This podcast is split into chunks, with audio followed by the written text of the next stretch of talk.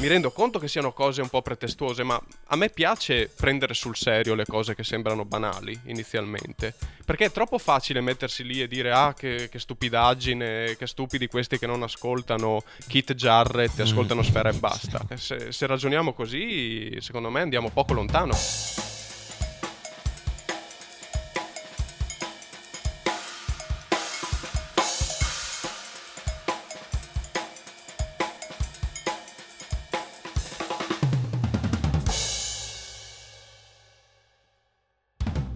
Siamo tornati al tavolo del podcast e oggi con noi c'è un quarto individuo. È, è Paolo, un, un nostro amico. Dopo il video che ho fatto io su dove spiegavo un po' le origini della trap, eh, molti ci hanno chiesto a gran voce di dedicare un po' di spazio a quella che è la scena italiana. Pensavo di avere me. No, esatto. Paolo è un trapper. No, in realtà non è un trapper. Giusto per eh, svelarvi per il perché io abbia questa passione smisurata per questa musica, è stato p- proprio Paolo a mettermi la pulce nell'orecchio tanti anni fa, Ah. facendomi ascoltare eh, un album di Kendrick Lamar. E l'album era Good Kid, Mad City. All my life I want money and power. Respect my mind or die from less shout. Che non è propriamente trap, ma insomma. No, esatto, non è, non è trap, però mi ha avvicinato a tutto quel mondo del- dell'hip hop moderno e poi insomma tutti i generi underground un po' più ignorantelli. È stata la tua gateway drug Esatto. album. Ho capito, ho capito. Io vorrei che Paolo magari provasse a presentarsi un po' a chi ci sta guardando, giusto per fargli capire chi sei. Ma allora, io in realtà per lavoro mi occupo di cinema. Eh, però mm, ho avuto la fortuna di suonare nella vita, molto male in realtà. Mm, Anche assieme in realtà abbiamo Anche suonato. assieme, eh, ero un bassista di livello infimo o poco più. ok. Però diciamo che la musica mi è rimasta come schema mentale, insomma l'ho studiata un po', credo di conoscerla abbastanza e diciamo che a un certo punto della mia vita, dopo aver passato praticamente tutta l'adolescenza e oltre ad ascoltare prog di base, passando per il jazz eh, e la bossa nova addirittura, insomma generi tradizionalmente considerati alti, complicati, ecco ad un certo punto mi sono imbattuto in un pezzo di Kanye West, N in Paris. E da lì è partita questa passione che non è più finita per la trap inizialmente americana e poi ovviamente a partire dal 2015 tutto eh, il suo deflusso in quella italiana insomma. Quindi mm, la scena italiana l'ho conosciuta proprio dal primo vagito ovviamente mettendola subito in paragone con quella americana ma poi nel suo sviluppo ha preso le sue specificità che magari oggi tenteremo di vedere insomma Allora io comincerei giusto a entrare nel, nel vivo del tema, quindi se volessimo definire, provare a dire quando è nata la scena trap in Italia, trovare chi è stato il primo a fare qualcosa è sempre complicatissimo in qualsiasi ambito.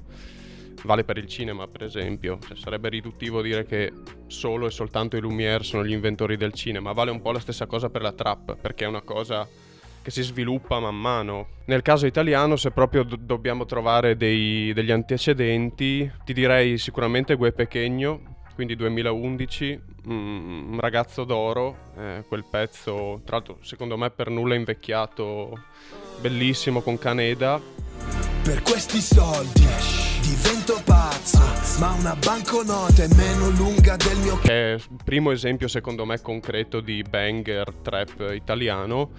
Andando un po' più scusa, indietro... perché, sì. perché identifichi quello come pezzo trap? Cioè è una questione stilistica? o Allora, di- è una questione dei- di produzione, quindi il modo in cui è concepita la strumentale che ha tutti gli stilemi tipici della trap americana, quindi l'808, gli hi-hat, eccetera. Eh, l'andatura molto drammatica e ripetitiva. Second Roof Music, che sono un po' i padri dal punto di vista produttivo della trap italiana, ma soprattutto secondo me è il modo di concepire a livello testuale il pezzo. Di questo l'esempio più clamoroso è la strofa di Caneda, per me una delle più belle della storia della trap italiana, basata unicamente su una e una soltanto, una sola rima. Bianco, cioè l'aggettivo bianco che diventa il motivo che ritorna continuamente e chiude ogni verso. Lo scooter bianco, il Chianti bianco Non stai molto bene, fra ti vedo bianco Questo è l'approccio tipico della trap, che è un approccio diciamo decostruttivo rispetto mm, alla struttura cano- canonica del rap, quindi molto testuale, molto basata sulle rime. Eh, la trap rifiuta questo tipo di approccio o ne usa una soltanto come nel caso di Caneda o la rifiuta completamente come eh, poi farà per esempio la Dark Polo Gang tanto da diventare anche proverbiale da, que- eh, da questo punto di vista Ancora questa storia che non chiudiamo le rime, raga. Faccio i filastrocchi, ti faccio i filastrocchi? Quindi prima Visaglie, Caneda, Che Pechegno che provano. Che Pechegno tra l'altro è uno che sta molto attento a quello che succede oltreoceano e prova... Sì, tantissimo. prova- sì. Esatto, Mm. prova a portare qui nella scena italiana ad anticipare un po' quelli che saranno un po' i trend della... Sì, non è uno dei miei artisti preferiti, però bisogna dargli atto che sì, Lui è molto a estremamente attento all'evoluzione della scena, sì. In realtà forse i primi artisti veramente trap, quali potrebbero essere? Cioè che nascono proprio Na- già eh, Esatto, trap. nascono già con l'etichetta trap, non- non- perché Che Pechegno già faceva roba sua e poi ha, Esatto, ha esatto. portato- ha vestito queste vesti nuove. Di sicuro non possiamo non nominare Sfera e Basta. Chiaro, sì. Sfera e il, Basta- il 2015 è l'anno Esatto. fondamentale. Sfera e Basta esce con per davvero XDVR, eh, Prodotto da? Charlie Charles, che è un altro nome storico, insomma. Per davvero, per davvero ah, Un chilo nel baule ah, Per davvero Cuscino senza piume ah. Quello è un album fondamentale, così come è fondamentale a Roma Full Metal Dark della Dark Polo Gang, che è un altro album seminale per il genere. Poi si potrebbe citare Tedua, che esce con un mixtape eh, quell'anno. Scusa, proviamo anche a dare, Izzy. a dare, ecco, delle coordinate geografiche, perché abbiamo a Milano più o meno Cinisello. Sì, esatto, eh, Cinisello. Infatti volevo chiedervi se, se c'era come in America che è nata in- ad Atlanta e poi magari si è diffusa in altri posti, se in Italia c'è una città o una regione Mm, che ha... Non c'è una città che si identifica totalmente con il genere. Sicuramente Roma, Dark Polo Gang, Milano, Cinisello, Sfera e Basta, e poi c'è tutta la scena genovese, Ah. per esempio, quindi Ah, va. Tedua, Ah, ok. Izzy, Ah, Vazte ok, sono, e sono- altri. sono liguri. Di genere, ok. Sì, Mm. eh, Genova.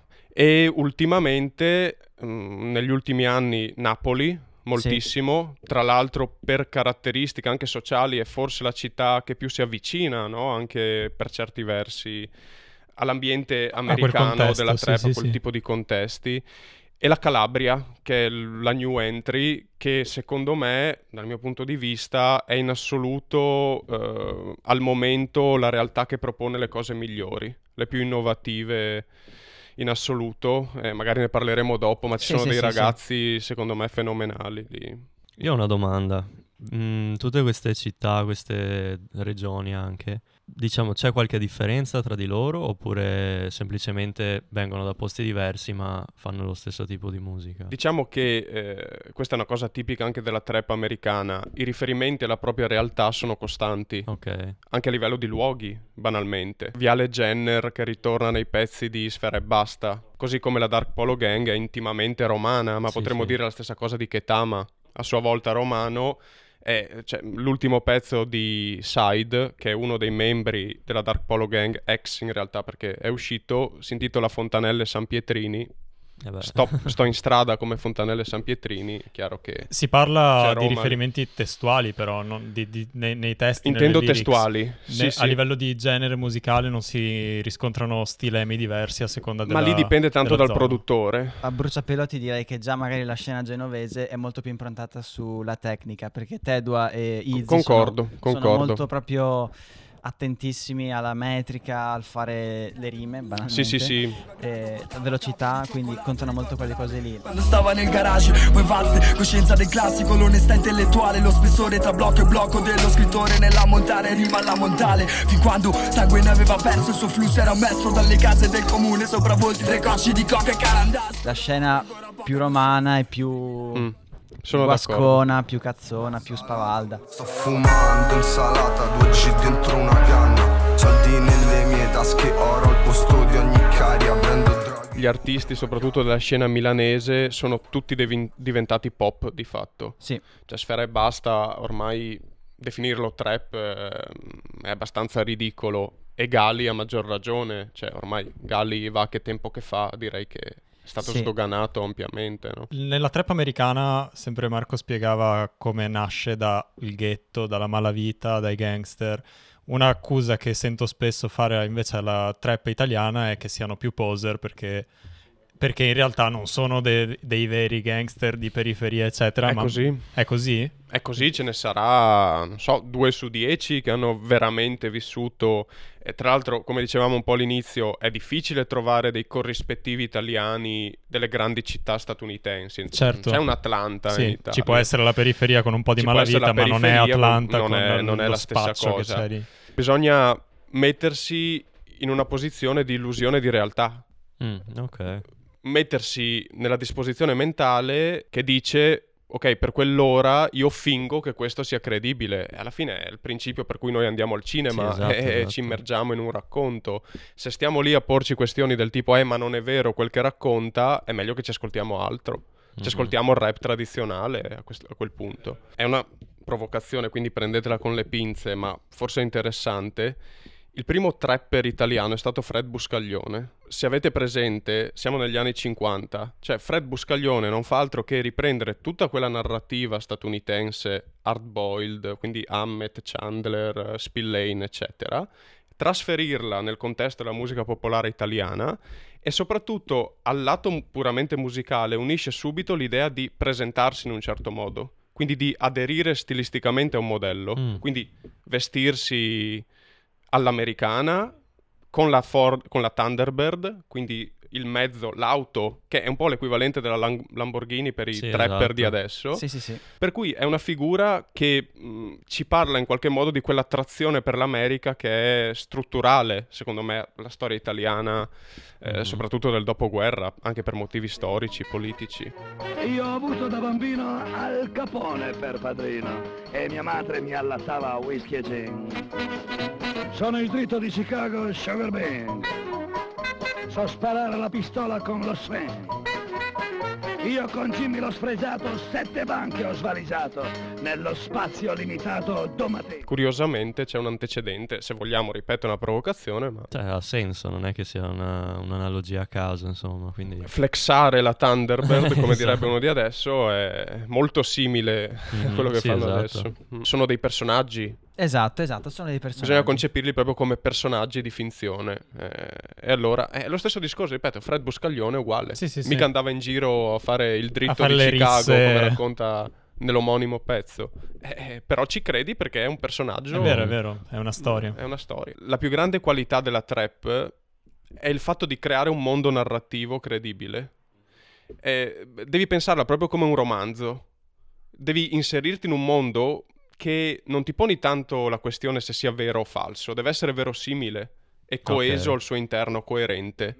E tu eh, godi nel ritrovare quell'insieme di riferimenti, di battute, di modi di dire, Che di non si contraddicono, ma sono che non si coerenti. contraddicono e creano un mondo narrativo, appunto, e ognuno ha il suo effettivamente. Al di là poi del contenuto specifico che, come potete immaginare, è- cioè conta più la punchline, cioè l- la forza della frase che suona bene, che ti dice qualcosa di immediato più che il contenuto reale, no? Tu ascolti questa cosa e senza magari anche un eh, supporto visivo che ti proietta in, quella- in quel mood, in quella mentalità, diventa anche difficile capirla quest- questa, questa espressione qua. Sono d'accordo. E poi è un genere impressionista. Eh, soprattutto in America, letteralmente, non so, il caso famoso, i Migos, guardano in tv una puntata di Anna Montana, scendono nello scantinato e registrano un pezzo ripetendo ossessivamente Anna Anna Montana. Hannah Montana, Hannah Montana, Hannah Montana, Hannah Montana, Hannah Montana, Hannah Montana, Hannah Montana, Hannah Montana. I like Miley in them tight. Beh, anche Versace. Versace è uguale, vanno a fare shopping, Versace, comprano, tornano a casa, registrano un pezzo, Versace, Versace, Versace, Versace. Esatto. È, è questo tipo di mentalità, è cogliere un aspetto della quotidianità e trasformarlo immediatamente in musica, senza porsi questioni eh, Di scrittura, tipo. di... No, no, no, tra l'altro ho una base pronta perché il mio produttore ne ha prodotte a Mhm. centinaia, ce le ho lì, ok, questa va bene, ci registro sopra, ok, fatto il pezzo. Eh, questa è una cosa interessante perché Marco parlava di quanto importante fosse il produttore Sì. in questo genere musicale, al contrario di tanti altri generi. In cui... Anche il fatto che i produttori spesso e volentieri producono canzoni per diverse persone finché non trovano qualcuno con cui non c'è una intesa particolare e poi tendono a restare uniti, no? Questa cosa è successa anche qui da noi, immagino. Esattamente, si è riprodotto lo schema americano della simbiosi tra artista e produttore. Gli esempi più eclatanti, Charlie Charles, ne parlavamo prima con Sfera e Basta, Ok. Sick Luke con la Dark Polo Gang, eh, ma potremmo citarne anche altri, Chris Nolan, per Tedua, Appunto, la Dark Polo Gang forse non sarebbe la Dark Polo Gang. eh, ma questo senza, è poco ma sicuro. Senza Mm, poco Luke. ma sicuro. Nel senso che ogni artista ha un modo particolare di presentarsi, sempre esagerando, eh, mostrando in maniera eh, eccessiva anche ehm, abiti griffati o comunque eh, accessori dispendiosi. Notevoli, come direbbe Pyrex. Esatto, cheat. Nuovo accessorio notevole, Rolex Day Date President, sono Però appunto tutto il, il sound, il mood te lo crea il produttore Sì. e, e Sick Luke ha fatto delle cose veramente iconiche con la Dark Polo Gang. Sì, diciamo che mm, il capolavoro della Dark Polo Gang è quella trilogia Dei mixtape, però. eh, dei mixtape, quindi Crack Musica, eh, Succo di Zenzero e mm, Dark Album Dark di Album, Pyrex. sì. E tra l'altro lì la cosa particolare è che ognuno ha un suo sound, Perché cioè molto più lavora- trap, esatto. crack musica, più cloud, eh, un po' sognante, Succo di zenzero. Succo di Zenzero e quello di Pyrex ritorna violento ma in maniera di- diversa rispetto a crack musica, per cui ha saputo anche differenziare e secondo me quei tre album lì sono una delle vette assolute della trap italiana e tra l'altro la cosa curiosa, questo sarebbe un altro argomento interessante, è che quel sound grezzo, rozzo, mixato anche non troppo bene che gli artisti hanno all'inizio restituisce totalmente l'anima del genere. Cioè è un genere che più diventa perfezionato, più scade. Eh, Se sentiamo gli ultimi album di Sfera e Basta, tutti perfettamente mixati, Prodotti, tutti i eccetera. suonetti, la voce in primo piano come va molto di moda in Italia, non hanno la forza di quei pezzi, magari anche rozzi, rudimentali per certi versi, che facevano l'inizio. Sì, che E- diventa un valore aggiunto praticamente. Qui, esatto, qui il paragone che faccio io è con eh, l'emo, quello serio intendo, quello anni 90 americano, che confina poi col Matt Rock, American Football, Sunny Day Real Estate. Gli album di, que- di quella gente lì traevano proprio la forza dal fatto di essere immediati, anche dal punto di vista produttivo, poco rifiniti. La trap funziona allo stesso modo, cioè mh, trae vantaggio dalla sporcizia. Nel momento in cui li incaselli nello schemino produttivo standard, perdono. Infatti di solito gli album migliori sono sempre i primi, questo Sì. vale per tutti gli artisti. Sì, diciamo che comunque per quanto riguarda l'EDPG penso che loro l'abbiano, hanno fatto qu- questi mixtape proprio con l'intento di presentarsi, di creare Assolutamente, una, sì sì. una- insomma, un- una scena un po' un- un'onda su quello che stavano facendo. Sì, e poi come dicevo quei tre album sono veramente uno diverso dall'altro. Eh, so, Wayne è molto più mm, lisergico, diciamo, anche assurdo per certi versi. Pyrex è duro e porta anche dei riferimenti che danno ulteriore ieraticità no, al testo, anche mitologici, no? fulmini come Zeus nel pezzo, quello con sfera e basta, è mm, molto epico anche per certi versi. Per cui ah, si sono creati una loro identità che poi col passare del tempo è andata completamente persa, secondo me. Ormai sono diventate le macchiette di se stessi, ma questo è un giudizio mio e io continuo Ad amarli per Sì, quello che hanno certo. fatto, ma Io avrei una domanda a questo riguardo, ma quindi mh, in un gruppo che è trap c'è un frontman oppure sono tutti a rotazione? di solito a rotazione. Ok. Mm. Beh, già questo è interessante perché di solito in una band è un po' più identificabile, no? Mentre in una, cioè una band intendo il cantante di solito sta come frontman. Magari, sai, hanno delle caratteristiche diverse l'uno dall'altro, per cui uno è più portato per i ritornelli, ad esempio. Ok. Mi, mi viene in mente l'FSK, che è un po' un epigono della Dark Polo Gang, in cui c'è Chiello, che è quello più melodico per impostazione, quindi di solito si occupa del ritornello, mentre Sappo e Taxi sono più da strofa. Ok. Taxi con uno stile quasi hardcore, Sì, sì, punk, urla. eh, Sappo più West Coast, americana, scazzato, È, eccetera. è un- è un'impostazione quasi da, da boy band. Ah sì, solitamente, infatti molto spesso Perché loro stessi si sono descrivono tutti, come boy tutti band. cantanti Mm. o comunque vocalist, sono tutti che compaiono e tutti hanno lo stesso ruolo ma con caratteristiche differenti. Tra l'altro, formula molto interessante quella che ha, usato la Dark Polo Gang per farsi conoscere al pubblico è appunto quella dei, dei video. Perché la trap, eh, Vabbè, qui sì, Tommaso vive un sacco di lo sa benissimo, nella trap il pezzo esce col video. Mhm. Il canale YouTube, Mhm. sostanzialmente. Beh, perché c'è tanto bisogno anche di far vedere letteralmente, no? Cioè, eh è sì, perché importante. sai, la trap eh, non è solo musica, Mhm. è mm, qualcosa di multimediale che comprende una parte video, ma anche l'atteggiamento, è un modo di presentarsi, è qualcosa che va al di là del semplice ascoltare un pezzo e dire bello o brutto. Perché i video della trap sono, diciamo, seguono anche quello un certo stile, un certa- una certa struttura. Esatto, anche quelli ripresi molto da- dal- dall'America, no? Sì, sì, Per lo più. Diciamo che si dividono in due grandi categorie, il cosiddetto street video, che è quello più rozzo, girato in strada, come dicevi tu Sì. prima, col gruppo di, Mhm. di persone che sbraita e balla. Fashion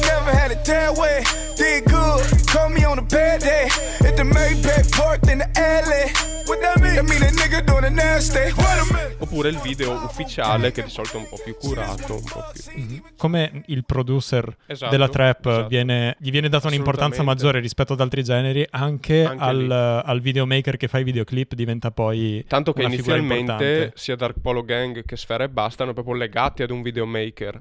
Murdaka o Mhm. Murdaka, non so come si dica, per Sfera e Basta, Alessandro Mann, scritto proprio con, con la V al posto Mm. della U, per la Dark Polo Gang, che hanno creato a loro volta un po' l'identità no? della- dei gruppi. Eh. Sì, poi ultimamente ci sono dei videomaker che puntano, come dicevamo, molto sugli effetti grafici, Mhm. post-produzione, tipo Late Milk, è uno molto interessante che fa tutte queste cose visionarie con animali in CGI che si Mhm. muovono sulla scena, transizioni particolari, per cui mm, anche lì ci sono motivi di interesse sicuramente. Knock up, la piazza è il mio roster Bang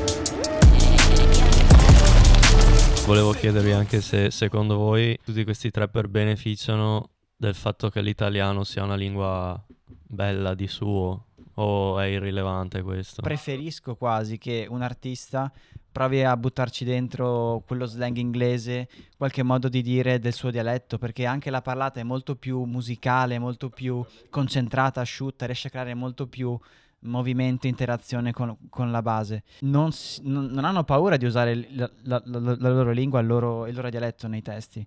E anzi, forse le cose più belle a livello musicale vengono proprio da lì. È, è una cosa È più completamente forte, diversa. dici, sì, è il- più- è più- è più- è più coerente anche col genere, perché non è un genere alto, non è un genere che pretende di, di usare un linguaggio elegante, è un'altra cosa. Certo, non stiamo parlando di King Crimson, Yes, eh, Gentle Giant, eh, Genesis o quello che volete, però mh, il nostro lavoro come ascoltatori appassionati di musica è capire soprattutto perché una cosa funziona, Mhm. al di là Sì, che sì, ci piaccia o no. E nel momento in cui tu ti poni in, in quel tipo di mentalità, in realtà ci ritrovi delle cose che sono inconsapevolmente aderenti ai tempi, se non altro, anche dal punto di vista letterario.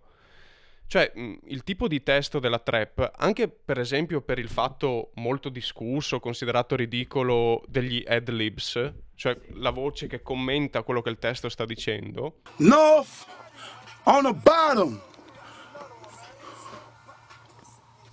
Flocka. What? Bow, bow, bow, bow, bow, bow, bow. potremmo, magari un po' forzatamente, ma secondo me neanche tanto, collocarlo addirittura in una storia letteraria che è novecentesca e, e del ventunesimo secolo, che nello specifico è quella riferita all'utilizzo delle note a pie pagina come componente della narrazione. Assurdo, non ci avevo Cioè, neanche mai è come pensato. fosse il testo che si autocommenta Sì, sì. nel mentre. È una cosa che trovi in letteratura questa. Eh, in Foster Wallace, per dirti, cosa tipica della letteratura postmoderna, ma potremmo farla partire da Joyce, eh, volendo. E per cui, se un attimo ci ragioni e ti poni nella prospettiva di valutare questa cosa, chiamiamola bassa, ma come un evento che insomma anche inconsapevolmente ha una sua serietà, un suo motivo di interesse, in realtà ci trovi delle cose anche interessanti. E secondo me questa cosa degli adlibs è, dal punto di vista proprio linguistico, molto interessante. Per chi si fosse un attimo perso, gli adlibs sono le voci di, s- Mm. Esatto, sì. di sfondo, appunto commentano, a volte magari solo con una sillaba. O, o- o solo ripetendo l'ultima parola. o ripetendo detto. l'ultima parola, magari dando solo un, un senso di motivare e- Esatto. e, portare avanti il flow. A volte proprio, come dici tu, chiosare addirittura il verso, no? Esatto, e hanno una funzione anche armonica, se ci pensi, perché Mhm. sono controcanti, Sì, in esatto. effetti. È, è un po', nel senso, mh, parlando di cinema, eh, c'è un testo famoso di uno studioso francese, Juliet, sul cinema postmoderno, e dice la caratteristica del cinema postmoderno è che le immagini si sanno immagini. Cioè, l'immagine è consapevole di essere tale, come se il dispositivo si autodenunciasse. Io sono cinema. È lo stesso discorso sugli adlibs. È il narratore che si autodenuncia e si mette come da un punto di vista esterno e si autocommenta. Mi rendo conto che siano cose un po' pretestuose, ma a me piace prendere sul serio le cose che sembrano banali inizialmente. Perché è troppo facile mettersi lì e dire: Ah, che, che stupidaggine, che stupidi questi che non ascoltano Kit Jarrett e ascoltano Sfera e basta. Eh, se, se ragioniamo così, secondo me andiamo poco lontano. Poi ognuno ha i suoi gusti ed ha perfettamente ragiono- ragione qualcuno che mi dice queste sono cazzate. Eh, dal suo ognuno punto di è vista è di vero, pensarci, ma cioè. eh, Però sì, a- pensiamoci. analizzarle è sempre, sempre utile. Che Infatti. piaccia o meno. E poi io sono il primo a dire che il 95% di quello che esce nel genere è merda. Ma ehm, se questa merda qualcuno l'ascolta, ci sarà un cavolo Eh sì, di motivo. sì, infatti. Poi magari diremo qualcosa anche su tutta la scena femminile della trap Ah, italiano che sì, sì, sì. mm, Sì, sì, perché- riscuote notevole successo Esatto. anche a livello di classifica proprio. Esatto, esatto. C'è, c'è una scena femminile trap molto forte. Ah, Adesso, vabbè, eh, eh, a Sanremo c'è stata Madame. che però lei non è che faccia proprio trap o rap, però... Però dici è già qualcosa Sì. associabile al genere. Sì, esatto, esatto, è passata esatto. su palchi grossi. Beh, lì il pezzo proprio simbolo, secondo me, bellissimo. Cioè, lo metterei proprio tra i pezzi più belli in assoluto dell'hip hop italiano degli ultimi anni. eh, Amica Pusher di Priestess. Occhi rossi, sta in chimica. Mandata a scuola, firmava da sola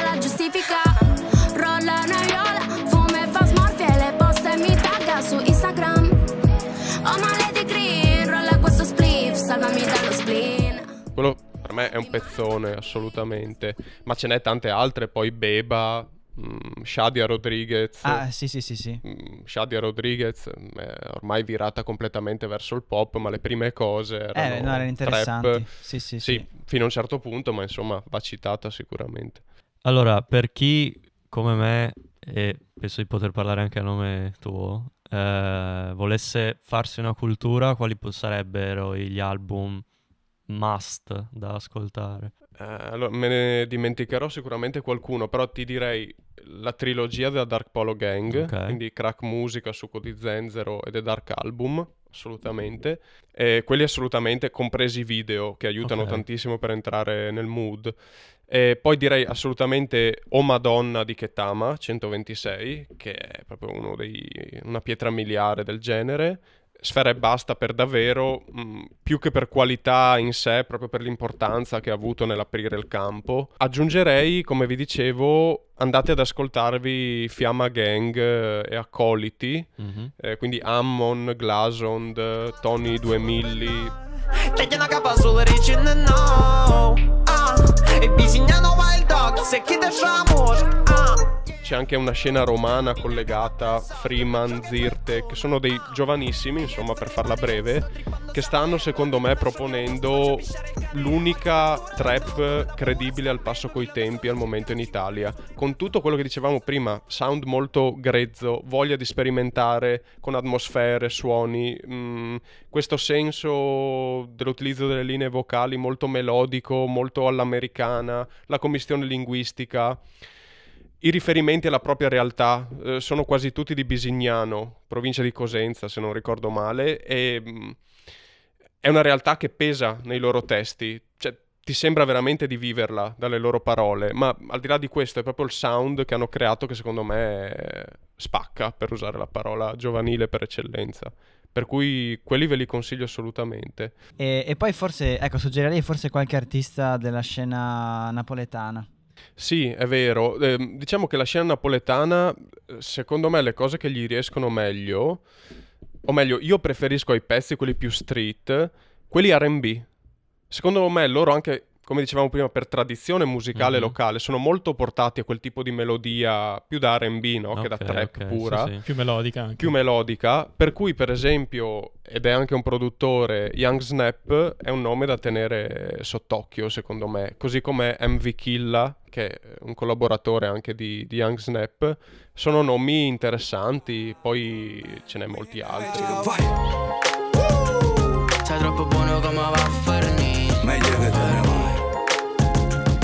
Sei troppo buono come va a fornì Yeah provato troppi voto con te Forse è meglio stai lontana a me Per concludere, visto che ho usato- non ho mai usato la soundboard in questa puntata, riassumo con Un po' troppo italiano. Direi... Troppo americano. troppo americano sarebbe. Beh, beh, intanto grazie perché appunto ho imparato un sacco di cose. Infatti, grazie Paolo di, aver- di essere stato ospite e di aver chiacchierato con noi su questo tema. Ci- Spero di aver detto qualcosina di interessante. Quando apriamo il canale In Soffitta Cinema ti chiamiamo, Allora, se- sarai il caso. primo ospite. Bene, bene. Allora a sto punto alla prossima direi. Sì, iscrivetevi. eh, E tutte quelle cose lì. Campanellina, lasciate il like, eccetera. commentate che ci aiutano. Grazie a tutti e alla prossima. Ciao. Ciao. Ciao.